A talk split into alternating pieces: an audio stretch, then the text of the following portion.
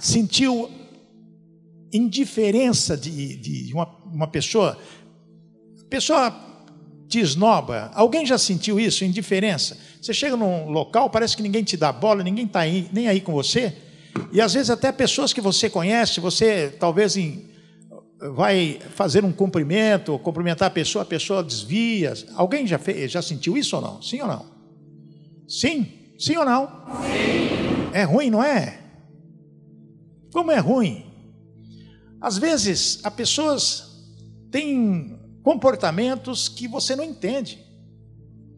Por que aquela pessoa tem antipatia por mim? Por que ela é indiferente comigo?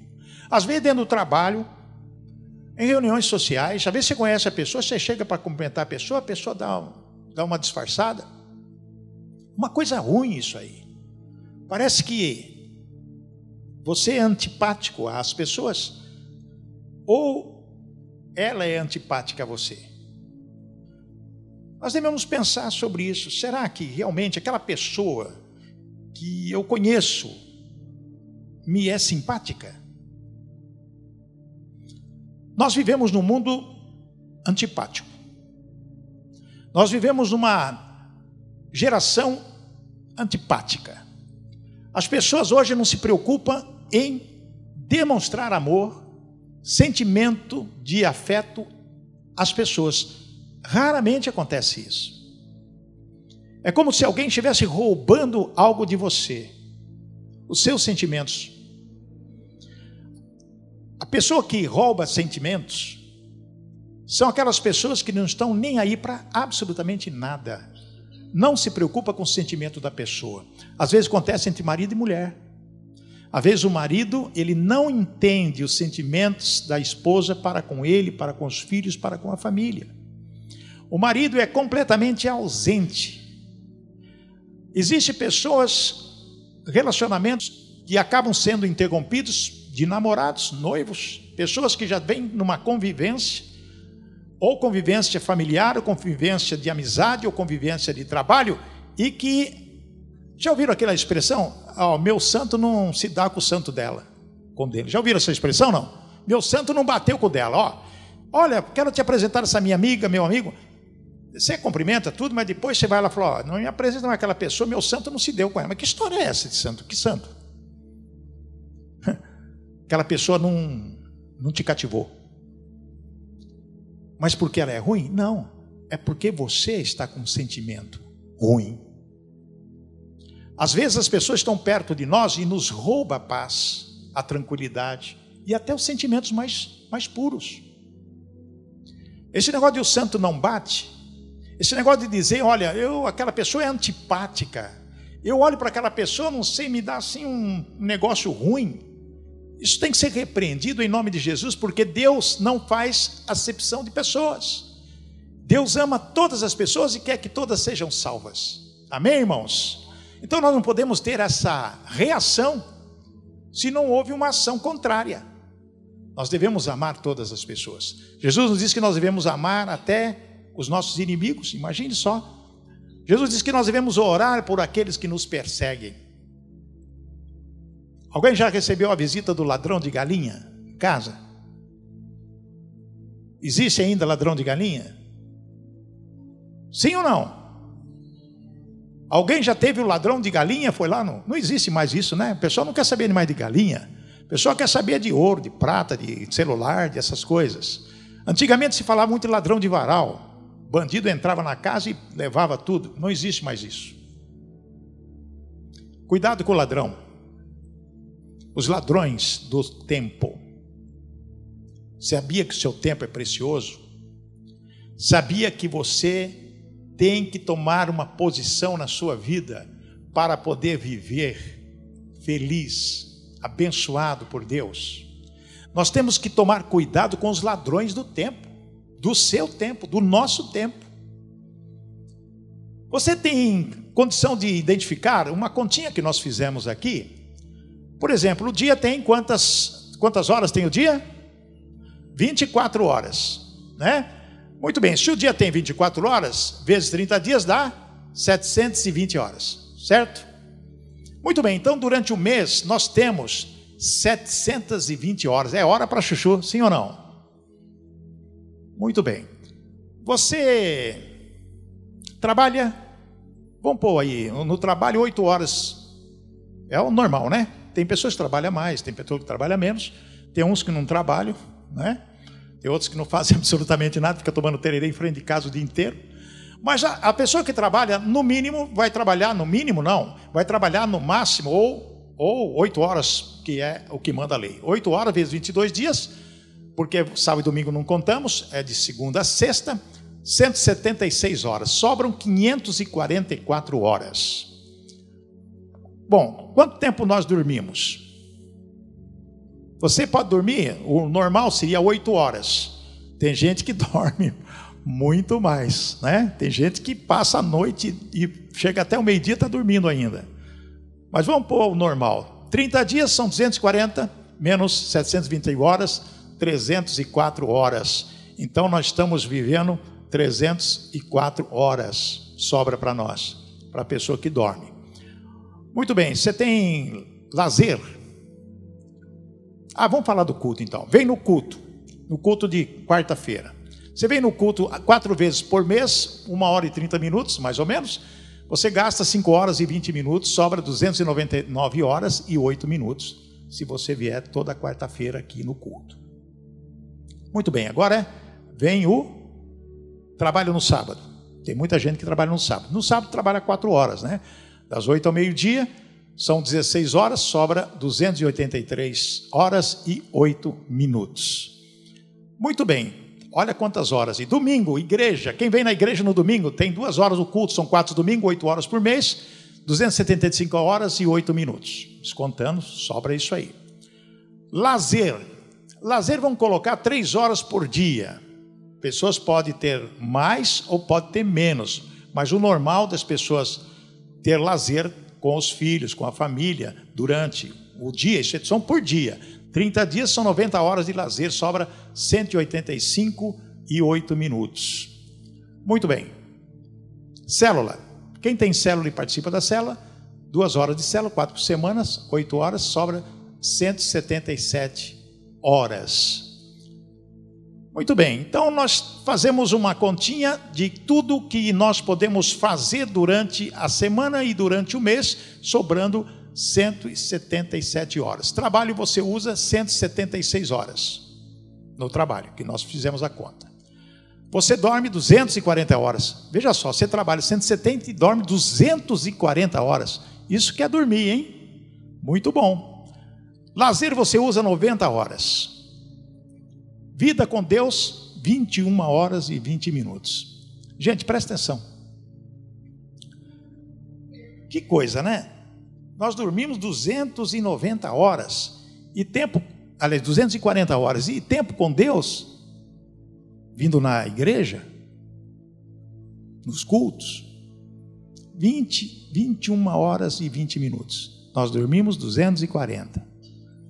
Lazer, nós temos, põe o lazer aí, 90 horas. Nos cultos nós estamos com 21 horas e 20 minutos que mais? Ainda restam 177 horas. O que, que você faz com estas 177 horas? Que identifica, equivale a cinco dias e meio. Então você faz tudo, ainda sobra cinco dias e meio de horas para você fazer o quê? Quem te rouba o seu tempo? Será que o celular rouba o seu tempo? Você fica essas 177 horas ou mais, na hora do trabalho, na hora do sono. Tem pessoa que não dorme, fica a noite inteira com o celular né, funcionando lá. Madrugada. Boa madrugada, boa noite, o que você está fazendo? Está acordado? Estou com insônia. A pessoa fica assim. Toma o seu tempo. Computador toma seu tempo, futebol, reuniões sociais, o que é que toma seu tempo? Nós temos que pensar de que hoje nós vivemos num mundo muito complicado, muito difícil, e nós dedicamos para Deus apenas 21 horas e 20 minutos por semana, por mês. Não teria que dedicarmos nossas vidas em buscar ao Senhor em todos os instantes da nossa vida, porque a palavra nos ensina, o apóstolo Paulo, orai sem cessar, orai continuamente. Jesus nos ensina em Mateus, em Lucas, capítulo 18, que devemos persistir em oração. Jesus nos ensina em Mateus, capítulo 7, versículo 7 a 12, que nós devemos perseverar em oração. Se nós temos que buscar vitória para as nossas vidas, nós temos que fazer o que? Buscar a Deus. Quem está roubando o seu tempo, amados? Será que você passa todo esse tempo? Ainda sobra cinco dias para você se dedicar a Deus, 170 horas para você se dedicar a Deus. De que maneira você vai fazer isso? Nós podemos fazer isso é vir na igreja todo dia? Não, é na sua casa, é no seu quarto, no seu trabalho, onde quer que você esteja, estar em permanente sintonia com Deus para buscar os benefícios. Você tem que ser discípulo do Senhor. Jesus busca discípulos. Jesus busca verdadeiros adoradores que o adorem em espírito e em verdade. Nesse mundo tão atribulado que nós estamos vivendo, nós temos que estar tomando decisão do que merecemos ter na nossa vida no futuro: a salvação. Mas temos que buscar a santificação, temos que estar vidrados em Jesus, olhando para Ele, buscando nele a solução para os nossos problemas. Porque em cada dia, uma aflição. A aflição ela pode chegar dia a dia, ou minuto a minuto, hora a hora. A aflição ela chega sem você se esperar. Em qualquer momento da vida você pode ter um aborrecimento, uma aflição, algo que você tem que superar. E você vai superar não pelas suas próprias forças. Você vai ter que se superar através de Jesus Cristo. Amém, igreja? Houve um homem, um homem que ouviu falar de Jesus, dos feitos de Jesus. E ele sentiu algo no coração tão forte que ele foi buscar a Jesus. Se você tiver sua Bíblia aí, pode abrir no livro de Marcos, no capítulo 10 de Marcos, no versículo 17 em diante, até o 23, que nós vamos mostrar essa passagem. Diz assim no versículo 17: Quando Jesus ia saindo, um homem correu em sua direção e se pôs de joelhos diante dele e lhe perguntou: Bom mestre, que farei para herdar a vida eterna? Presta atenção nesse homem. Quando Jesus estava saindo daquele lugar que ele estava, um homem correu em sua direção e se pôs de joelhos diante de Jesus.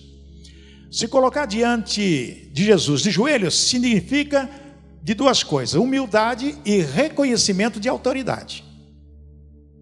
Por isso, quando nós estamos aqui na oração intercessória, você se ajoelha,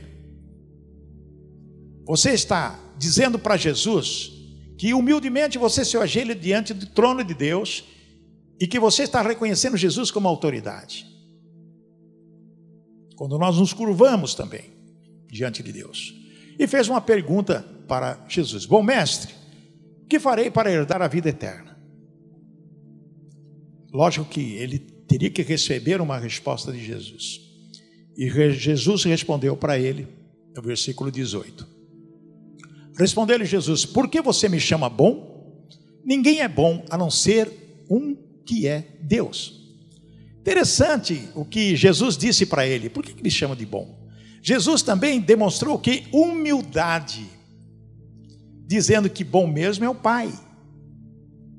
E na sequência acontece um diálogo muito importante. Você conhece os mandamentos? Jesus dizendo para ele: Você conhece os mandamentos? Não matarás, não adulterarás, não furtarás, não darás falso testemunho, não enganarás ninguém, honra teu pai e tua mãe. Jesus disse para aquele jovem que estava ajoelhado nos pés dele, falou, bom mestre, o que, eu farei para herdar a vida eterna? Você tem que cumprir os mandamentos. Você conhece, mas Jesus não falou que ele teria que cumprir. Jesus disse, você conhece? Esses mandamentos da lei mosaica. O versículo 20 diz assim: E ele declarou: Mestre, a tudo isso tem obedecido desde a minha adolescência. Então era uma pessoa religiosa, uma pessoa que conhecia a lei mosaica, um homem que conhecia os mandamentos de Deus. Preste atenção nesse diálogo que é muito importante. Primeiro, Jesus, ele se humilhou diante de Deus, diante de Jesus, reconheceu a autoridade de Jesus. Ele fez uma pergunta: o que, que eu posso fazer para herdar a vida eterna? Porque ele já tinha ouvido falar. Jesus, com certeza, já tinha falado para várias pessoas a respeito do reino de Deus e ele ficou interessado. Então Jesus falou: Você conhece os mandamentos? Sim, conheço, desde a minha adolescência. Agora tem uma situação no versículo 21 muito importante. Jesus olhou para ele e o amou. Amados, quando nós estamos diante de Deus, em oração, buscando a Deus, pode ter certeza que Deus olha você com amor. Amém? Olha você com amor. Jesus olhou para aquele homem e o amou. E disse algo. Olha só. Falta-lhe uma coisa. Se você cumpre todos os mandamentos, conhece tudo, falta-lhe uma coisa. Vá, venda tudo o que você possui e dê o dinheiro aos pobres, e você terá um tesouro no céu. Depois venha e siga-me. Jesus olhou para aquele homem e o amou, e tentou entrar dentro do coração dele e disse isso: falta-lhe uma coisa. Tudo você faz, mas você vai vender tudo que você tem, porque você terá um tesouro no céu. Veja bem, vende tudo que você tem e terá um tesouro no céu. Deus, Jesus está oferecendo algo dele maior do que aquilo que ele tinha. Depois venha e siga-me. Qual foi a reação desse rapaz? Versículo 22: Diante disso, ele ficou abatido e afastou-se triste, porque tinha muitas riquezas. Amados, veja só a característica desse moço. Primeiro, ele se ajoelha diante de Jesus: Mestre, bom mestre, o que posso fazer? para herdar a vida eterna. Veja bem, ele tinha consciência de algo eterno, a vida eterna, ou seja, nunca mais morrer. O que, que eu posso fazer para ter a vida eterna? Jesus disse: Olha, você conhece os mandamentos? Ele se conheço desde a minha adolescência. Jesus o amou, olhou para dentro dele e falou assim: Olha o teste. Olhou para ele e disse: Falta-te uma coisa só, só uma coisa. Vende tudo que você tem, que você ganhará tesouros no céu. Jesus ofereceu para ele a vida eterna, mas basta vender tudo que você tem e me seguir. Ele ficou abatido e afastou-se triste porque tinha muitas riquezas. Significa que ele estava apegado aos bens materiais. A raiz das coisas materiais estava dentro dele tinha um coração sincero até quando mexeu no bolso dele. Hoje as pessoas são assim.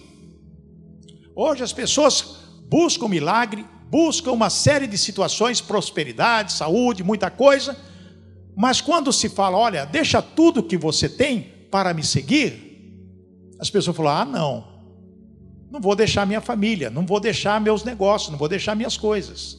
E acaba as pessoas perdendo a grande oportunidade literalmente não tem o significado, essas palavras, de que a pessoa que tem bens vai vender tudo e dar aos pobres. Não é isso que Jesus está falando. Jesus está dizendo a respeito de não se apegar às coisas materiais. Jesus está dizendo que nós devemos suprir necessidade de pessoas quando a palavra nos diz que isso tem que ser feito. Lá em Tiago 4,17 diz: se você tiver condição de ajudar uma pessoa e não ajudar, comete pecado.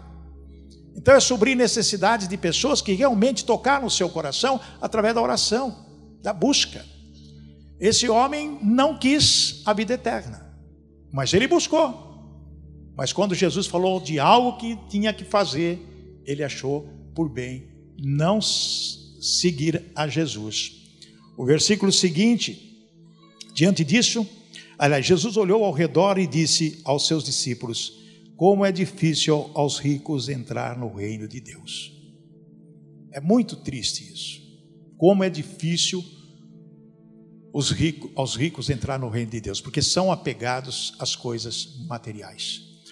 Amados, nós não podemos viver na dependência das coisas materiais. Nós temos que viver na dependência de Jesus. Nós temos que buscar Jesus Cristo, nosso Senhor, porque o tesouro está lá. O tesouro, Jesus disse, está no céu. O tesouro da terra, o ladrão pega, a traça rói. Mas o tesouro que está no céu é algo insubstituível.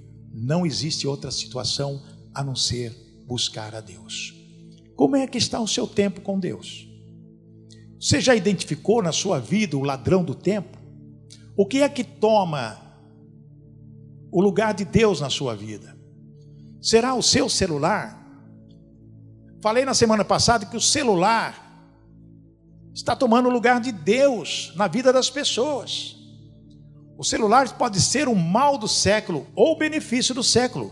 Ele pode ser tão benéfico como maléfico. Então nós não podemos deixar o celular tomar conta da nossa vida, porque é uma coisa que às vezes pode se tornar demoníaca. Tira atenção. Quantas pessoas hoje, às vezes, sofrem alguma ação de bandido porque está com o celular na rua, no ouvido, o bandido chega, corre, leva. Em todos os lugares tem celular. Nas salas de aula tem celular, no cinema tem celular, na igreja tem celular, todo lugar tem celular. Às vezes nós colocamos aqui, desliga o seu celular. Antigamente, no culto, quando começou essa febre do celular, de repente o pastor estava pregando, e sabe o que, que acontecia? Quem, quem vai me falar o que, que acontecia quando tocava o celular? E às vezes até no silencioso. O que, que acontecia? Me digam pessoa ficava no templo ou saía? Hã? Saía. Pessoa tocava o celular disfarçadamente, pessoa levantava dois, três. Tempo para Deus? Como? Se preocupar com aquilo que está sendo falado, a palavra sendo pregada, e a palavra diz claramente, a Bíblia diz claramente, que nós só temos fé ao ouvir a palavra de Deus. Porque as pessoas às vezes são tão descrentes, não conseguem absorver aquilo que Deus está falando através da palavra. A pessoa já entra como se fosse uma pedra gelada, uma pessoa como se estivesse paralisada, o diabo já coloca na pessoa cega o entendimento dela, deixa a pessoa completamente anulada e a pessoa não consegue fazer absolutamente nada, não presta atenção em nada, não faz absolutamente nada, não vê a hora do culto terminar para ir embora, para continuar no celular. Televisão. Quantas horas a pessoa fica na televisão? Não é proibido ficar na televisão, assistir um filme, assistir um programa, assistir alguma coisa. Não, muito pelo contrário. Pode assistir o que quiser. Mas será que somente a televisão o dia inteiro? A internet tem pessoas que ficam horas e horas na internet, passa a noite na internet, vive o dia inteiro na internet através do computador. O que é que toma o seu tempo? Estou falando o tempo de Deus. 21 horas e 20 minutos somente? Sobrando 176 horas, cinco dias. Você não pode fazer um planejamento na sua casa, no seu trabalho, e dizer: olha, todo dia eu vou me levantar, seis horas da manhã, cinco, seis, três, quatro, a hora que for, Vou dedicar meia hora a Deus. Vou ler a palavra, vou meditar na palavra e vou orar todo dia. No período da tarde, eu vou dedicar 15 minutos para orar. No meio da manhã, mais 15 minutos para orar. À noite, vou ter a minha oração antes de deitar. Amados, nós temos que ser pessoas de oração, porque no mundo que nós estamos vivendo, quando o diabo veio para atacar as pessoas, roubar, destruir, matar, nós temos que estar preparados com a armadura de Deus para poder viver da maneira que Deus quer que nós vivamos, buscando a Ele e colocando Ele em primeiro lugar na nossa vida.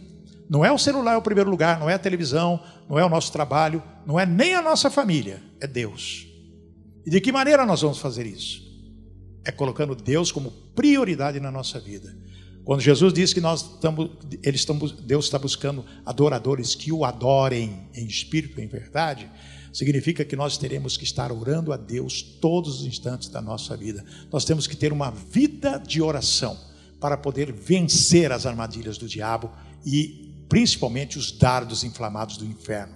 Porque é através da oração, da intercessão, da intercessão, buscando a Deus todos os dias, é com certeza que nós vamos viver nessa situação de, de retaguarda, avançando para a vitória, que é isso que Jesus quer das nossas vidas. Amém? Você deve orar pelo seu filho, você deve orar, marido, para, pela sua esposa, esposa pelo seu marido, pelos seus filhos, orar pelo seu patrão, orar pelos seus, seus empregados, se tiver, orar pelas pessoas com quem você conhece, orar pela, pelas autoridades. A palavra diz que nós devemos orar também pelas autoridades para que possam fazer o melhor para nós. Nós temos que buscar esse Jesus de todo o nosso coração. Não podemos ficar alheio nessa situação. Nós temos realmente que buscá-lo de todo o nosso coração. Amém, irmãos? Glória a Deus. Nós queremos dar um recado muito especial para todos nesta noite. O recado é justamente aquilo que nós falamos no início da nossa mensagem hoje. Existe uma pessoa na qual você encara como indiferente a você? Presta atenção. Tem alguma pessoa que você pensa, aquela pessoa é indiferente a mim. Eu não vou, não me dou com ela, não, não. Aliás, nem conversei com ela, mas não, vai, não vou com a cara dela. Tem alguém assim? Não precisa responder aqui para mim. Se tiver, é hora de perdão.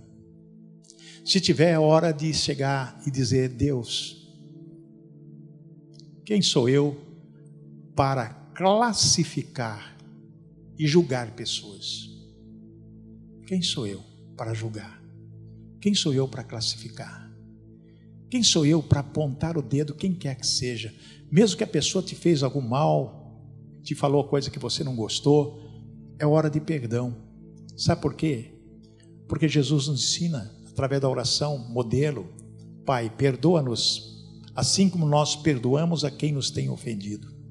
Como que nós podemos receber o perdão do Pai se nós não conseguimos perdoar pessoas? Como que nós podemos viver nos relacionando, relacionando com as pessoas se temos mágoa no nosso coração? Não é momento de mágoa, não é momento de rancor, não é momento de desprezo, não é momento de falta de afeto. Muito pelo contrário, é momento de amor pleno as vidas das pessoas. Se você orar por aquela pessoa que te ofendeu, perdoar no coração e pedindo perdão para Deus, com certeza Deus vai conceder os desejos do seu coração. Amém? Vamos ficar em pé, vamos orar, amados.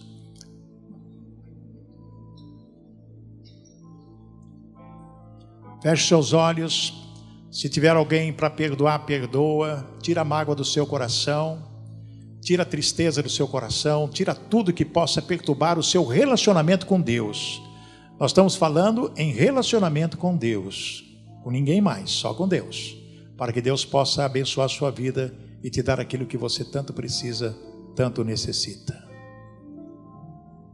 Soberano Deus, Pai querido, ó Espírito Santo de Deus, vem sobre nós nesta noite, nos trazendo aquele alívio, Pai tirando-nos das aflições do dia, concedendo-nos a paz que precisamos, Pai. Ajuda-nos, Senhor, a perdoar a quem nos tem ofendido.